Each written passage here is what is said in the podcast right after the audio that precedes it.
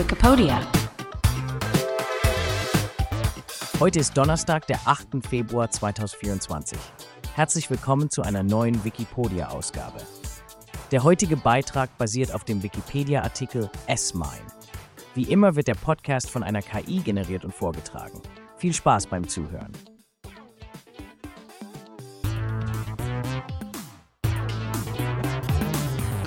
Die Sprengfalle des Zweiten Weltkriegs. Die Geschichte der S-Mine. Willkommen zu unserem heutigen Podcast, in dem wir uns einem faszinierenden und gleichzeitig beunruhigenden Kapitel der Militärgeschichte zuwenden. Haben Sie sich jemals gefragt, wie einfallsreich und tückisch Kriegswaffen sein können? Heute befassen wir uns mit der S-Mine, auch bekannt als Bouncing Betty einer Waffe, die leider für ihre verheerende Wirkung bekannt ist. Lassen Sie uns gemeinsam die Geschichte und die Funktionsweise dieser Mine erkunden. Die S-Mine ist eine deutsche Antipersonenmine, die vor allem während des Zweiten Weltkriegs eingesetzt wurde. Was aber machte sie so besonders und gefürchtet unter den Soldaten? Ihre Tücke lag in ihrer Fähigkeit, nach der Auslösung in die Höhe zu springen und erst dann zu explodieren. Diese Eigenschaft führte dazu, dass sie nicht nur verletzen, sondern in der Regel tödlich wirken konnte. Die Entwicklung der S-Mine begann in den frühen 1930er Jahren in Deutschland und sie wurde 1935 zum ersten Mal von der deutschen Wehrmacht eingeführt. Die Ingenieure konstruierten die S-Mine mit dem Ziel, die Effektivität von Minen zu erhöhen, indem sie eine größere Fläche abdeckte. Aber wie funktionierte sie eigentlich? Die Mine bestand aus einer Metallhülle mit einer Sprengladung sowie einem Zündmechanismus mit drei Druckzündern.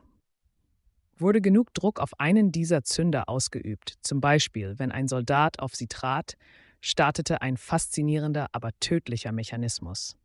Nach der Auslösung schoss die Mine etwa einen Meter in die Luft und explodierte. Die Explosion schleuderte Schrapnelle mit tödlicher Geschwindigkeit in alle Richtungen.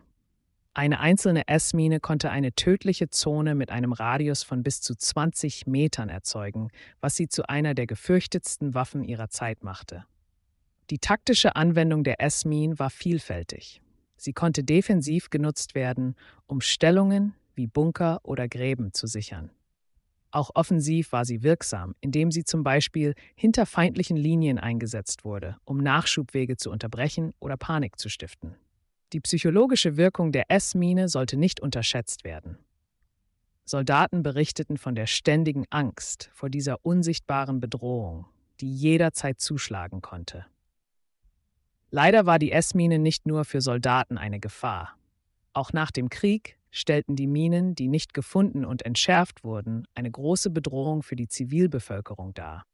Noch Jahrzehnte nach dem Krieg führten Minen zu Verletzungen und Todesfällen unter Menschen die einfach nur ihr Feld bestellen oder durch den Wald spazieren wollten.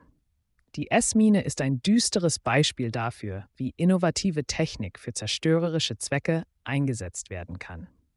Trotz internationaler Bemühungen, den Einsatz von Antipersonenminen zu verbieten, sind sie immer noch eine Realität in Konfliktgebieten auf der ganzen Welt. Man mag sich fragen, welche Erfindungen und Entwicklungen heute im Geheimen vorangetrieben werden die vielleicht in Zukunft ähnliche Gefahren mit sich bringen. Aber was können wir aus der Geschichte der S-Mine lernen? Sie zeigt uns, dass es wichtig ist, Konflikte durch Dialog zu lösen und diplomatische Lösungen zu finden. Sie lehrt uns, dass die Entwicklung von Waffen wie der S-Mine nicht nur militärische, sondern auch menschliche Konsequenzen hat. Jede Mine, die einst hergestellt wurde, um das Schlachtfeld zu beeinflussen, kann noch lange nach dem Krieg ein Leben beeinflussen oder beenden. Die S-Mine erinnert uns auch an die Notwendigkeit, Minenräumaktionen zu unterstützen und in Technologien zu investieren, die helfen können, Landminen effektiver und sicherer zu entfernen.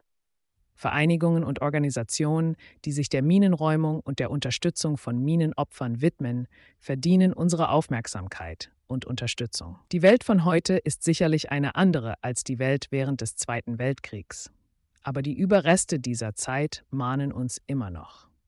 Während wir diesen Podcast beenden, lade ich Sie ein, über die Rolle nachzudenken, die jeder von uns bei der Förderung des Friedens und der Sicherheit spielen kann. Wie können wir sicherstellen, dass die Zukunft nicht von den Schrecken der Vergangenheit überschattet wird? Vielen Dank, dass Sie heute zugehört haben. Ich hoffe, diese Einblicke in die Geschichte und die Wirkung der S-Mine haben Ihnen einen tieferen Einblick in die Herausforderungen gegeben, die durch militärische Erfindungen entstehen können. Bis zum nächsten Mal. Bleiben Sie neugierig und engagiert für eine friedlichere Welt. Das war der Wikipedia-Podcast zum Artikel des Tages S-Mine. Vielen Dank fürs Zuhören. Bis zum nächsten Mal.